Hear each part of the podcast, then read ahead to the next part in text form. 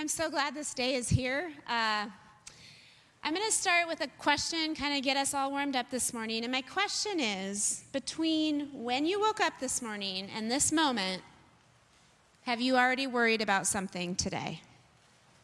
And you can think about that for a second. Uh, I'm seeing some nods, I'm seeing some yeses. Okay, so I've got the right group, I've got the right crowd.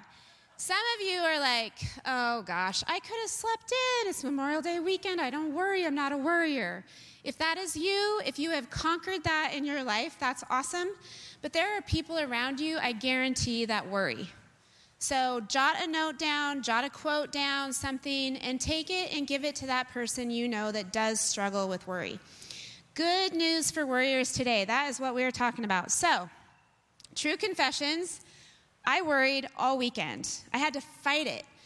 Here I am, knowing I'm coming up here to tell you guys good news for worriers. And I was worried about this message like all weekend. And I was with my kids and I was trying so hard not to worry, but I was a little worried. And this is kind of what happened. So, available to us all the time, every day, doesn't matter morning, night, 3 a.m., worry is available to us, right? If you're a parent, when you have that new baby, we were just holding our new grandson, and you worry. You worry, are they breathing? Right? You worry, are they choking? Are they too close to the coffee table? And then as they get a little older, you worry, will they be able to make friends? Will they be able to learn to read? Oh my gosh, what if they're behind in math? And then they get a little older and a little older, and then they become teenagers. And the worry changes, and we start to worry about ourselves and if we are going to survive the teenage years. Amen? Okay, so yes, so we worry. And then we worry about our health, and we worry about losing weight, gaining weight. We worry about COVID. We worry if I get the vaccination in three months, is there going to be some unknown side effect and I'm going to grow a third horn? And if I don't get the vaccination, am I going to be the one? Am I going to be the one that gets it so bad that I'm in the hospital and on a ventilator? And we worry. We worry about money. Money is a big one. We worry about where we're going to live, job security, retirement. High school kids are worrying about their jobs, they're worrying about how they're going to pay for college, and how are they ever going to buy a house in this market? And they worry, right? And we worry about our past failures. We worry, oh man, you know, I did so many things wrong as a parent, and now, oh, you know. And we worry. And we worry about the weather. Okay, so this weekend we're trying to be with our kids. Uh, we've got Micah home and we've got all the kids home, and so we're so excited. And we get over to Spokane, and I get a text from sweet Kelly Shore, who, if you guys don't know, I'm going to call him out. This is Kelly Shore. He's one of our board members, and he serves this church like nobody's business. He puts in more volunteer hours, like out at that uh, our new church home, just working all the time. And I get a call or a text from him, and he says, uh, "I've got some bad news." One of the big water pipes broke and the water's turned off. Well, if you don't know, we just planted a whole bunch of plants in our new learning garden. And so we know it's getting hot. We now don't have water. I'm in Spokane and I'm tempted to worry. Right? Now, here's a good one. Some of you guys worry about snakes, spiders, sharks in this particular category, I have chosen to worry about cougars and killer bees. Now, you guys might mock me for the killer bees, but I was telling Steve about this message, and so last night he was kind enough to pull up a new article. They are not called killer bees, they are called killer hornets. And there's literally a movement in Washington because we have to kill them in July or they are going to take over. Like, it's an article that's in the paper. So, yes, I've added killer hornets, okay, to my worries. Okay, so you just got to be patient with me for one second. I have something very important to do.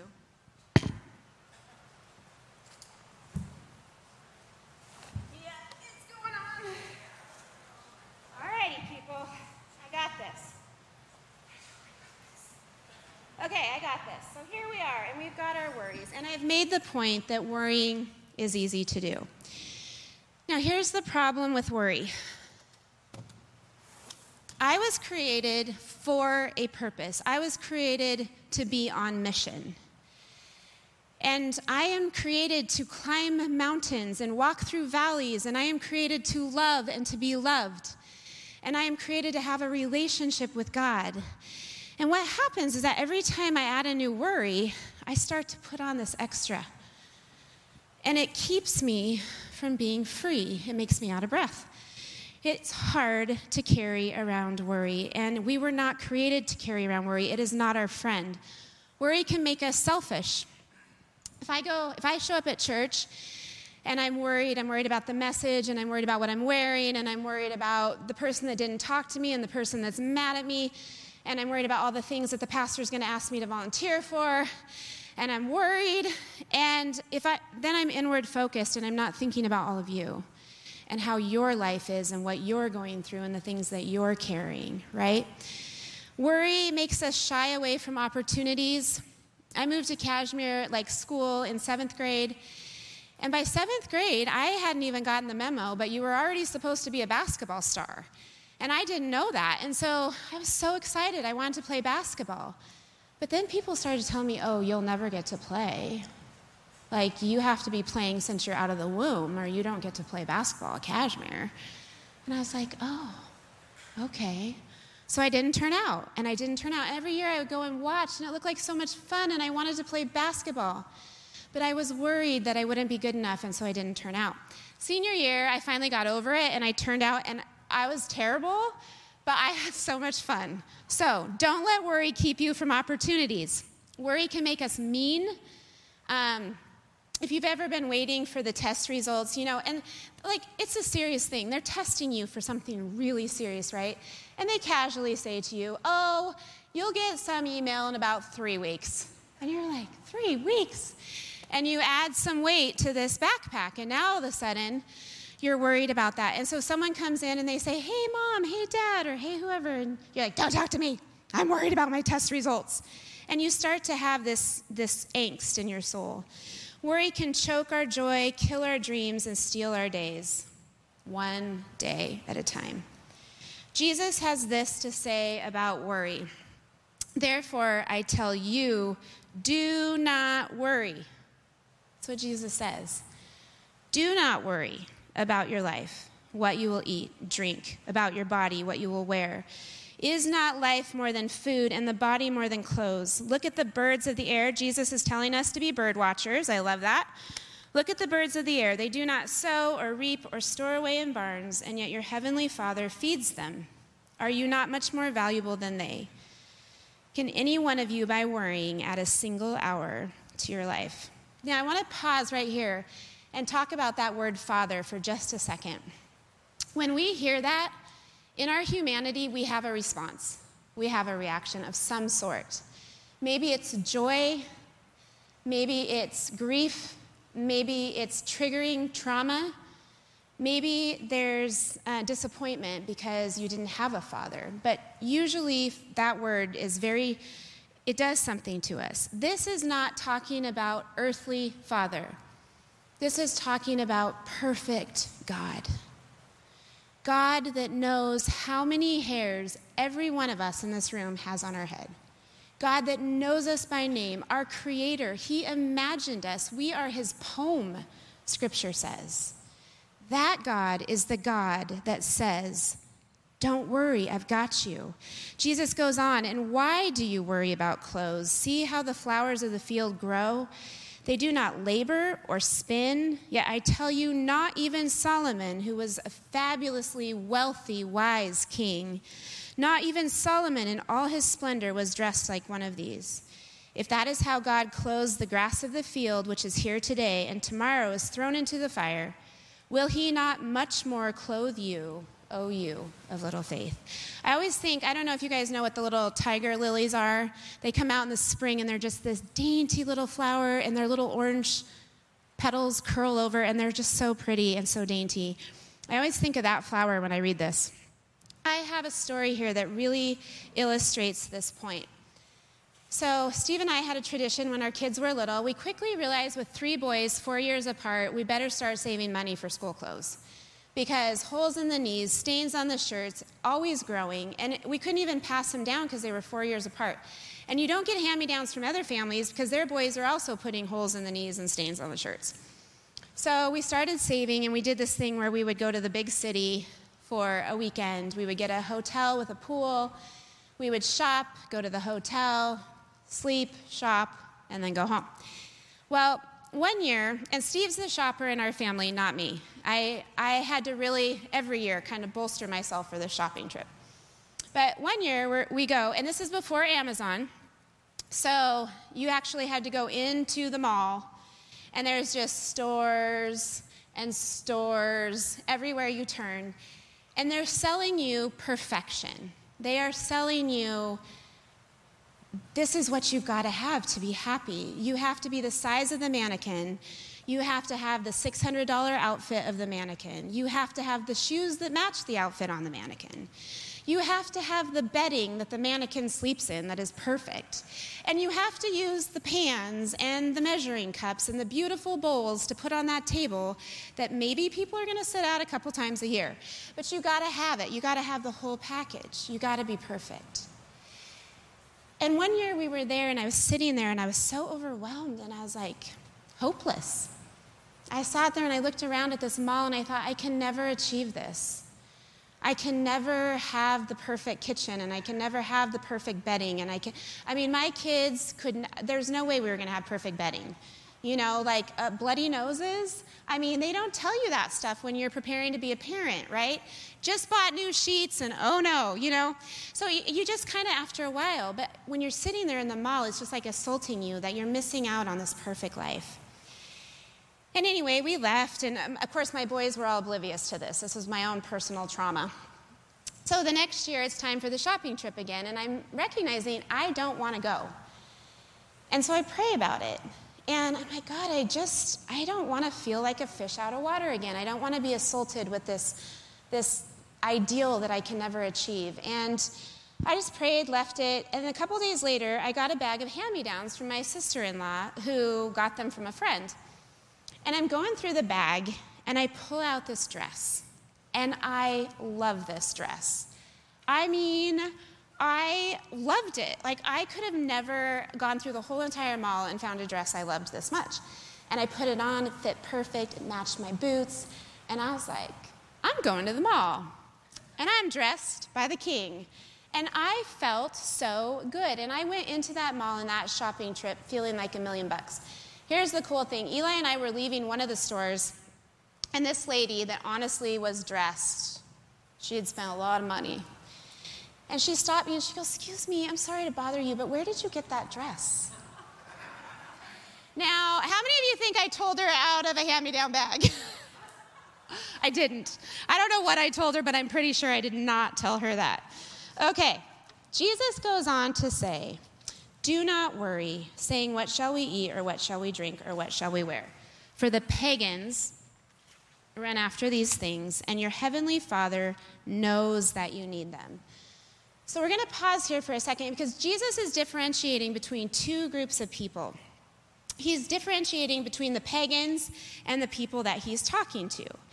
So, who were the pagans? The pagans were people that had not put their trust in the one true God. They had many gods. They had the God of Monday, the God of Wednesday, the God of the weather. And they were just basically left on their own to strive and try to control and try to provide for their families. And they didn't know the one true God. And then there was the other group of people that trusted in the one true God. Some of us say that we trust God and we want to trust God.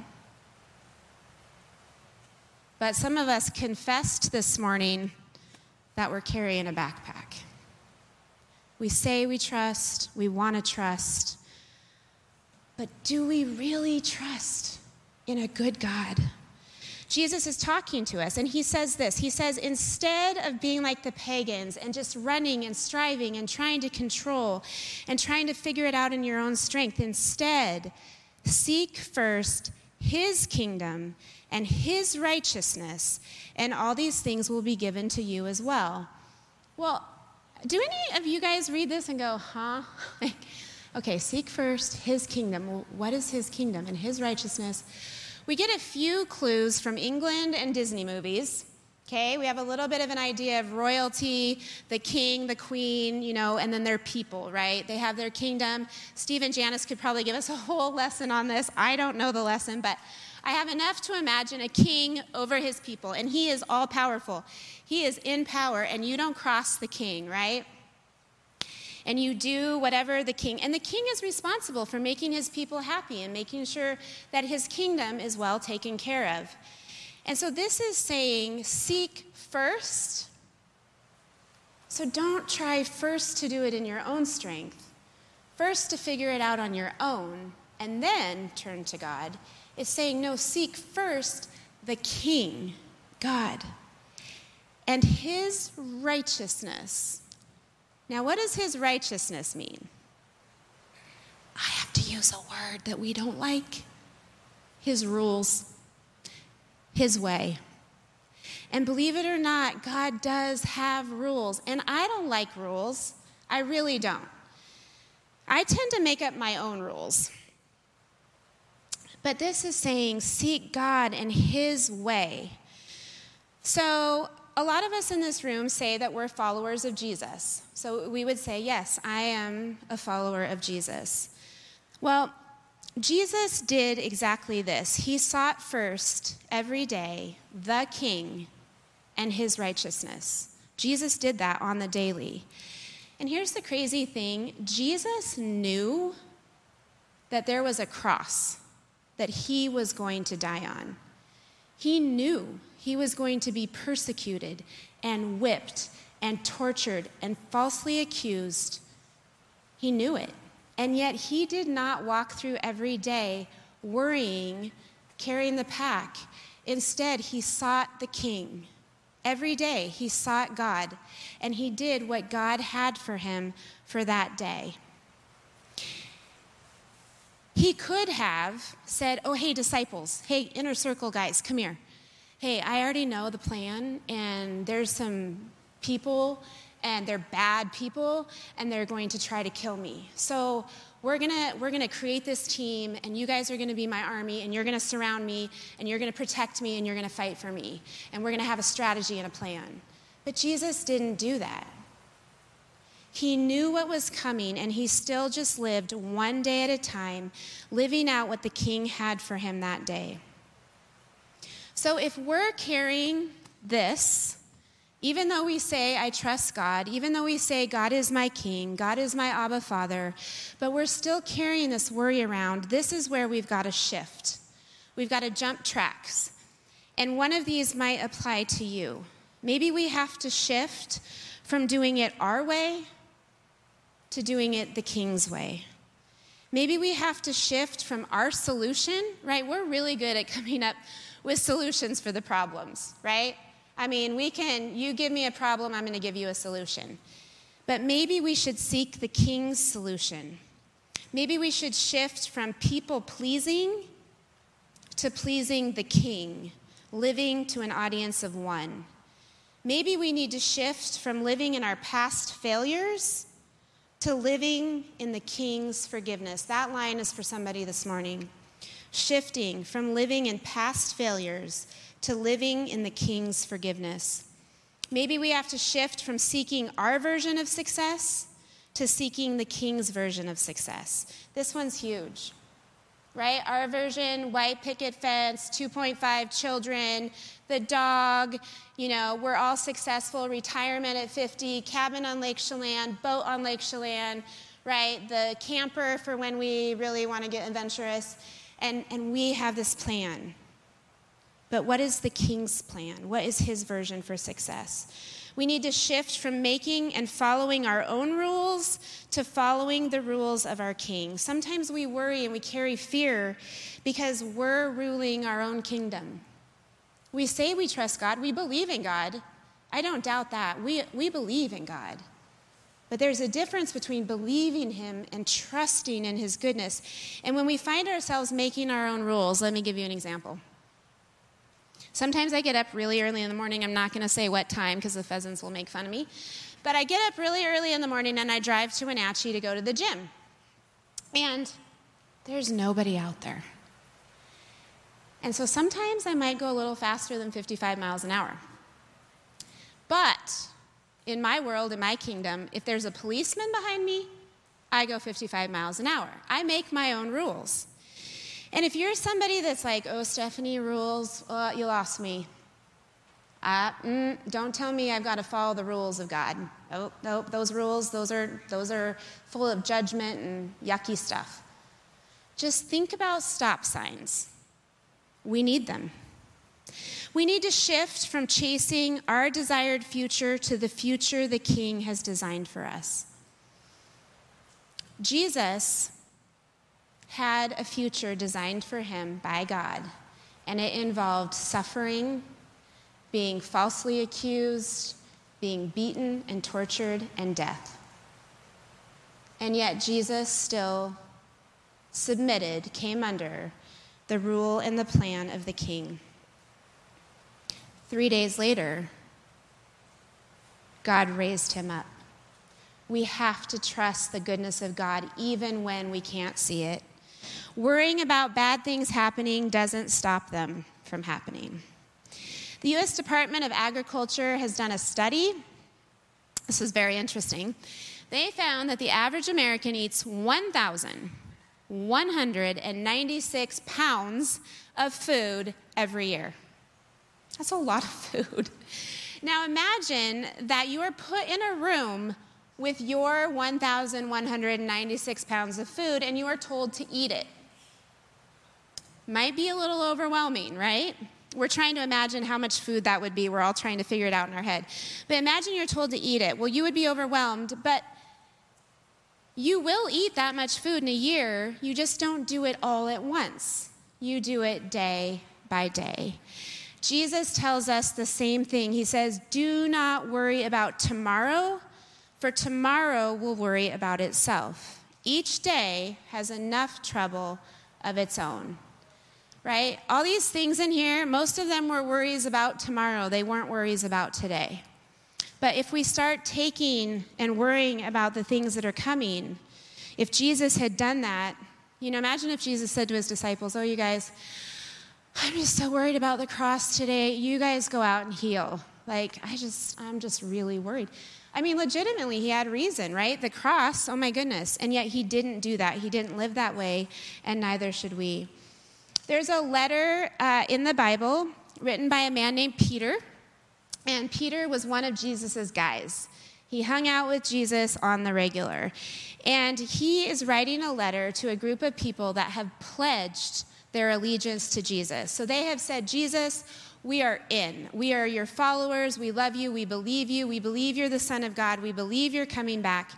And they, have, they had made that very public. Well, they were being threatened with persecution. This pack's getting a little heavy. Um, they had been threatened with persecution, and the persecution they were threatened with wasn't just my neighbor's not going to talk to me. It was, we are going to drag you out of your house, we are going to beat you, we are going to put you in jail, or possibly even on a cross. That's what they were facing. So we can give them a little grace, right? Worrying about that seems kind of legit. And this is what Peter says to these Christians. He says, Humble yourself under God's strong hand, and in his own good time, he will lift you up. If we think about Jesus, hours before Jesus went to the cross, he did exactly this. He got down on his knees and said to God, God, I don't want to die on that cross if there's any other way. But God, not your will, but my will be done. And we know that God allowed his death, God allowed his crucifixion, but three days later, in God's timing, God lifted him up. Peter goes on to say, You can throw the whole weight getting heavy, the whole weight of your anxieties upon God, for you are his personal concern. If you get nothing else of this out of this morning, get this. You, every one of you, me too, we are God's personal concern. And if God is concerned about us, He is good and loving and kind, and He wants the best for us. Therefore, we do not have to live in fear and anxiety. We can trust Him because He is good and He sees us. God can handle the backpack. Thank goodness I'm going to take it off. Hang on.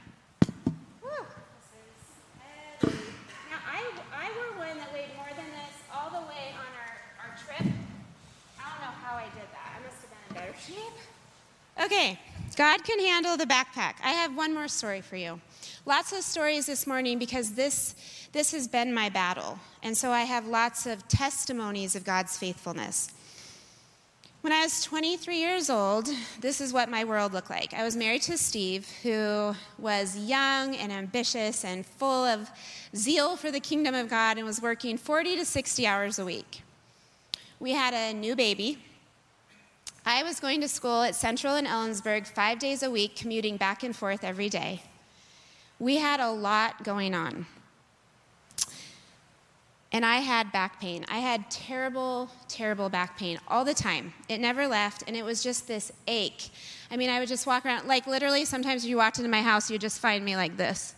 Because that was the only way I could get relief, is if I was just hanging like that. I had been to the doctor. They had done every test. They had poked me, prodded me. I literally had exploratory surgery and let these people cut me open to figure out what is going on with this girl and nothing. I was a big mystery. Um, so this is going on. I am not fun to live with. My mother doesn't even really love me at this point. I'm just angst. And my mom calls me one day and she says, Steph, there's going to be this healing service at church. You should go. Okay, so I'm 23. At this point, the only healing service I've ever seen is on TV. And it looked freaky and scary, and I'm thinking, no way. My church background was more of go to church, sing three songs out of a book, and then have a sermon, and then go home. So, healing service really, oh. But I talked to Steve, and I was so desperate, and Steve's like, no, really, you should go. Go, okay. So, I sneak in the back. I'm late. I sit in the back and it's kind of dark and I'm, and I'm watching and all of a sudden I'm like, oh my gosh, what's happening? And there's this guy up in the front like this and all I can say to give you a visual is 80s used car salesman. Cheap suit, gold chains, and he is selling healing. And he is preaching and selling healing and do you know the whole and I'm just sitting in the back like, "Oh my gosh." And this is my thought. So my thoughts go this way, and my thought is over my dead body, am I ever going up for healing? God sends a thought back Oh, Stephanie. God said to me, You are willing to go to complete strangers, be poked, prodded, and cut open, but you are not willing to come to me. I'm like, God, that is not you. That can't be you. really? Really? So I sat there and I did battle, and I knew obedience was to go forward and to be prayed for. I knew it. Finally, I got up the courage, and by this time, he's got this row of people all the way down here, and uh, he's down there and he's praying, praying, praying. Again, I have no, like, anything other than what I can touch and feel and see faith experience. And as he's getting closer to me, I'm starting to get warmed from head to toe. And I'm freaking, honestly, freaking out. I'm like, what is happening? And I'm looking around, and everybody else seems fine. And I'm thinking, oh my gosh, what's happening? And then I'm thinking, well, maybe I'm being healed. So he puts his hand on my forehead and he says, God, I just pray for this woman and for her back pain. He doesn't know me. How does he know I have back pain? So it's getting weirder and weirder. Okay, so he prays for me. He moves on down the line. Now I'm getting a stomach ache. And I mean, it is a stomach ache. Like someone has grabbed the inside of my guts and is just squeezing. And I'm like, and then I'm thinking, okay, maybe I was right. Maybe he's from the devil. And so I go and sit down by my stepdad, and he's like, Were you healed? Were you healed? You know, my whole family's praying for my healing because I'm just cranky all the time. I'm like, No, now I've got a stomach ache. He's like, Well, you got to go. You got to go back up there. I mean, what do I have to lose? So I go back up there, and by this time, you know, people are kind of in little areas around the church praying for each other. Worship is happening. Pa- Pastor Paul's clanking on the piano and just worshiping. And so I kind of go stand by this used car salesman as he's praying for somebody. And then he gets done, and I say, You know, you prayed for me, and now my stomach is even worse. And he said, I'm going to ask you a really weird question. And I go, Oh, okay. And he said, When you're worshiping God, do you ever put your hands in the air like this? No. That was easy. Nope, I do not do that. Weird people do that. And he says, Well, you might want to try it. And he said, For a lot of people, that is a physical surrender. It is saying to God, God, I am fully surrendered to you. And he goes, You know, it'll probably be a little bit hard for you. And then he just walks off. And I'm like, what, what was I thinking coming here? So, but I, Paul's leading worship, and so, you know, we're, we're worshiping, and I start worshiping. And, it's this, oh, I can't do it, you know? And it was just this weird thing, and I don't know why it was so hard for me, but eventually it got my arms in the air. And honestly, the best moment of my whole walk with Jesus happened in this moment. All of a sudden, I was completely enveloped all I can explain it is the felt presence of God. That's the only words that I can find. It was joy filled, hope filled, love filled, peace filled, and it just enveloped me, and it was so, so good. And I just stood there and I just received just this ministry of God's Spirit to me. And then the Holy Spirit very simply said to me, Stephanie, your fists are clenched you are trying to control your life. You are trying to be perfect by the world's standards. You are trying to please man, and that is why your back hurts. That was it. And it was so gentle, and it was so kind, and it was so easy. And in that moment, I learned good news for worriers. I learned what the good news is. And the good news is, is that God is very real. He is very much active in our lives today. He cares deeply for each of us individually. And He will meet us where we're at, and He will walk us through whatever we're going through, and He will teach us, and He will guide us. And He doesn't teach and guide in condemnation. He never said to me, Man, Steph, you've been in church for how many years? Get your life together. Why are you trying to be perfect? Don't you know? Every person's a sinner. What are you, you know? No, it was gentle, sweet. Unclench your fists.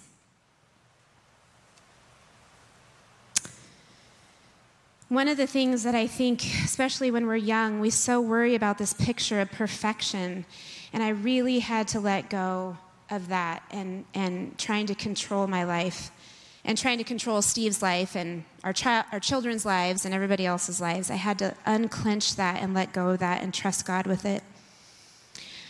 One of the ways that God meets us in our worry is through the Holy Spirit, and that's what I just shared with you. And that's, I'm not saying that every time we raise our hands, that's going to happen.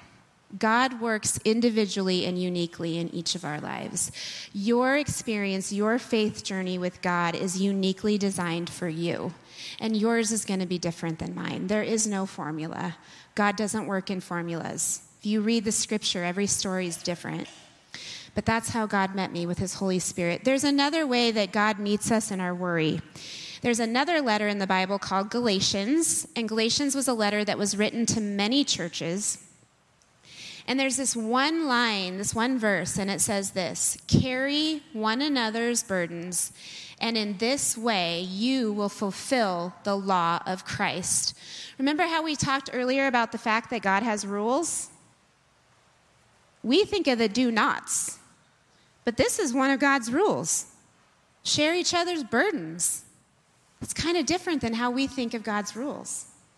Share each other's burdens, and in this way, obey the law of Christ. So, here at Christ Center, we've done a couple of things to facilitate this ability to share each other's burdens. If you haven't already heard about Alpha, I'm going to tell you again. A lot of us are doing it, but every Tuesday night, We're here in this room. There are tables all over the room. There's free dinner over against this wall, and we come in at six, we get our food, we sit down with our children, there's free childcare, we all eat together, the kids go back in the back, they're well taken care of, and then we sit and we watch a movie about God, Jesus, or the Holy Spirit, and then we, it's like a 20 minute video, and then we discuss it. And we don't have to have all the answers. We don't have all the answers. But we discuss and we encourage each other. And the goal is that we're getting to know each other and we're connecting in a deeper way than we can do here on Sunday mornings so that we can share each other's burdens and help each other and carry each other's burdens. The other thing that we're doing right now here at Christ Center is after service, we have people up here that are willing to pray with you, that want to pray with you, that want to help carry your burdens. Um, this morning, it's uh, Don and Jan Leach, if you guys will wave. They will be up here after service, and they're just available. You can tell them what your worry is. You don't have to tell them, you know, but they will pray for you and they will help you carry that. Because we were not created to carry that backpack alone. We were created to share the weight and share the burden and help each other. Each day has trouble. I don't have good news for you there. Trouble happens. But each day also has God. Will you bow your heads? God, you are the God of good news for us worriers. We are your personal concern. You know us, you see us, you hear us, and you are calling us to daily trust you with those things that threaten to rob us of our daily significance.